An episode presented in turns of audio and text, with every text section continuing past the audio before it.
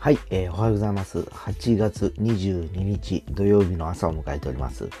えー今朝はですね、昨日よりも若干ちょっと気温は高くなくて、今日の最高気温も33度ぐらいだということのようです。で、降水確率も今日40%ぐらいなんで、途中でちょっと雨が降る予定なんで、少しですね、涼しくなるのかなっていう気がします。天気予報も来週以降ですかね、もう本当、あの、暑さの山場を越えてですね、えーいよいよ若干、あのー気温は下がり気味になっていくような予測です。もう本当あのね、極端なんですよね。今年は本当急に雨が降ったりだとか、急に暑くなったりだとか、えー本当あの、体の、えー体調のコントロールですか。あのー日々ですね、もう本当あの、変わっていくんでですね、もう、意識しながらやっててもなかなかこう、ついていけない状況もあったんですけど、まああの、ようやくですね、過ごしやすくくなっていくのかなと思いつつですね、えーまあ、まあ、とはいえまだ油断もできないんでですね、今日もあの、水分をこまめに取りながら過ごしていきたいなと思います。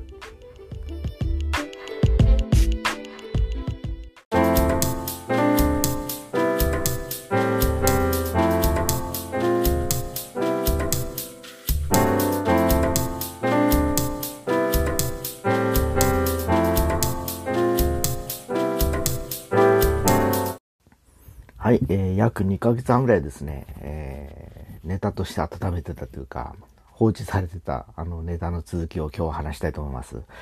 えーまあ、僕の車遍歴ということでですね、前回はですね、シトロエン BX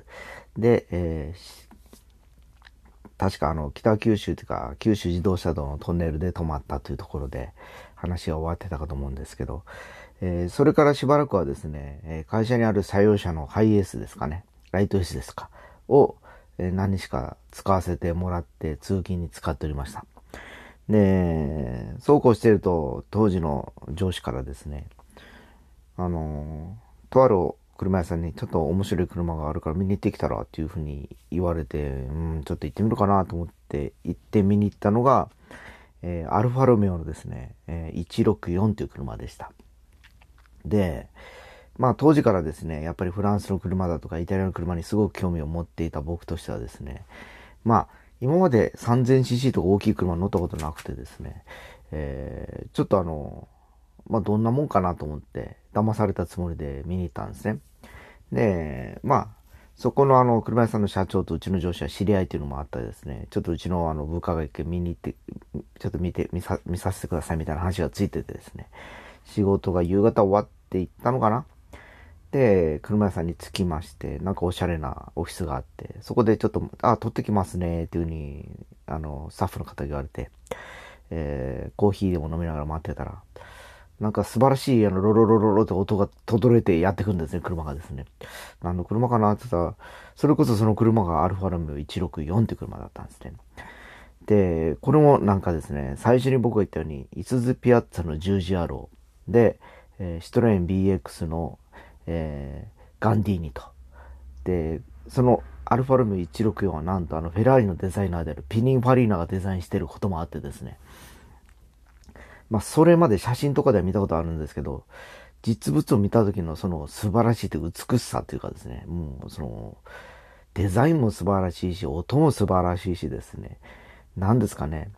えーしかもあの、トップグレードだったんで、車は車内に乗り込むとですよ、まず全部本革で電動シートでですね、独特の革の匂いがするんですね。なんかこう、アルファロメオというかイタリアの革のですね。なんかもうあの、座った瞬間も酔いしれましてですね、気がついたらもう買ってしまってました。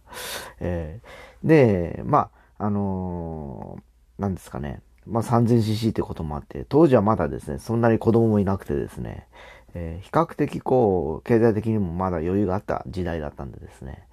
えーまああのーちょっとあのー廃屋で60リッターぐらい入ってたのかな ?70 ぐらいいってたのかな？確か。ぐらい使ってたかな？いう感じですけど、えーその車でやっぱりこう、当時の車のですね、会社にいた時でしたから、えーオートポリスのイベントとかにも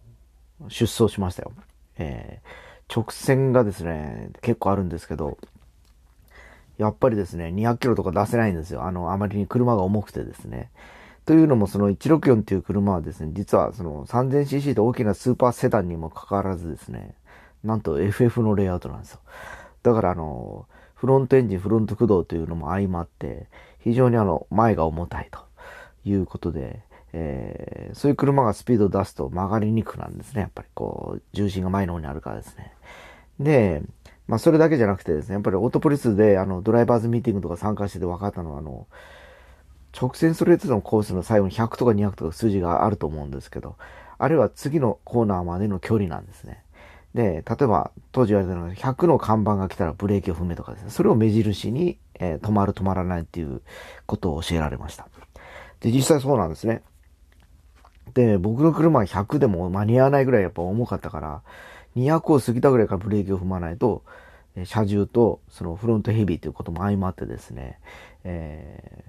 曲がらないんだなっていうのをその時あの、当時痛感した次第であります。まあ、そういうあの、本来はそういう、なんて言いますかね、サーキット走るような車ではないんですけど、非常にエレガンスでですね、まあ今思い出してもですね、なんかこう、すごくなんか、ゴージャスな車だったなっていう気がしますね。まず音が素晴らしいですし、まああの、まあいろんなですね、プチトラブルありましたよ。サンルーフが開いたまま閉まらなくなったりだとかですね、シート、電動シートがパワーシートが動かなくなったりとかいうのはありました。で、リアシートも実はパワーシートだったからですね、えー、もうほんと当時の車にしては至れり尽くせりだったんですけど、結局何年乗ったかな？2年か3年ぐらい乗って、えー、ちょっとやっぱりあまりにも維持費がかかるということで手前した車だったんですけど、ちょっとまた出会ってみたら乗ってみたいなと思っています。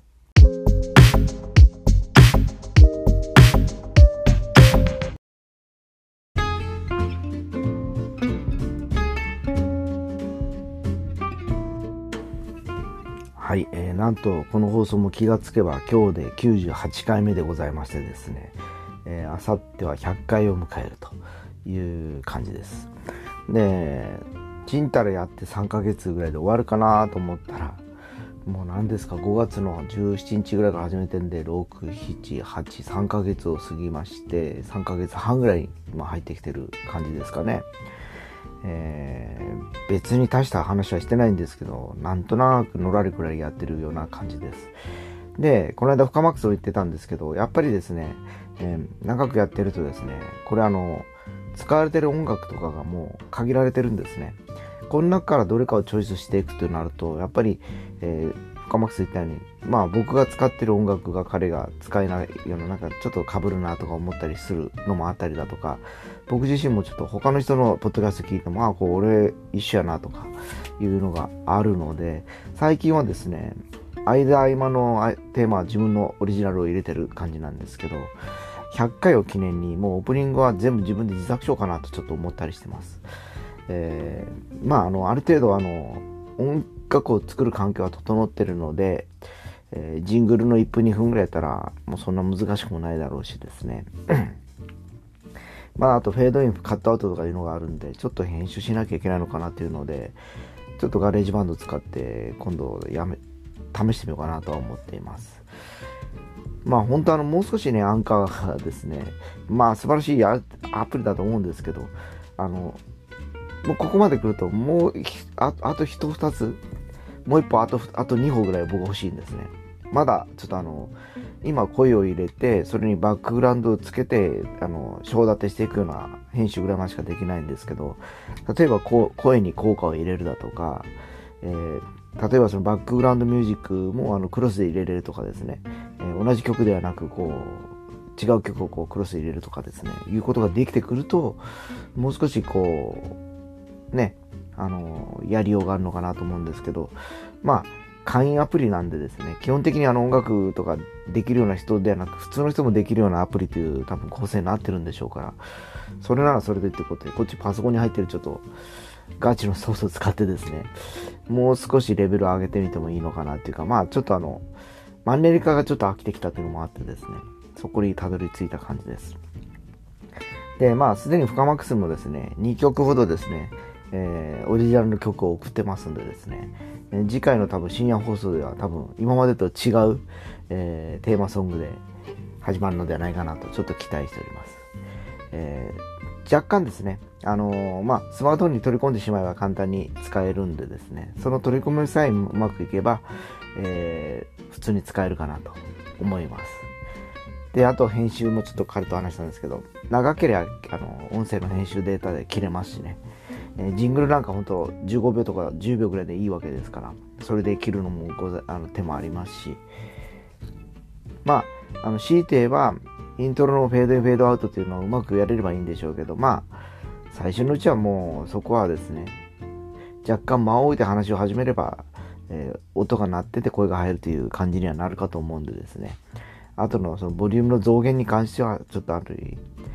最初ですね、できてたんですけどね、アンカーでですね、外部から取り込んだ音に関してはですね、定が変わらないっていうのがちょっと最近ちょっと分かったっていうかですね、まああの、拡張子の問題なのか、曲の長さの問題なのかわかんないんですけど、アンカーで用意されたあの音だけがですね、うまく声が入ってくると、フェードアウト、フェードインってするようなクロスしていく感じなんでですね、まあそれなら自分で作って曲の、えー、その、ちょうど節っていうの節目節目ってあるんですけど、そこに合わせて、えー、音量を下げたりだとか、ナレーションを入れたりとかする形にすると、比較的えー、まあ、ラジオに近くなるのかなっていう気もしてます。まあ、そもそもあの、大したあの、話はしてませんのでですね。まあ、このまま、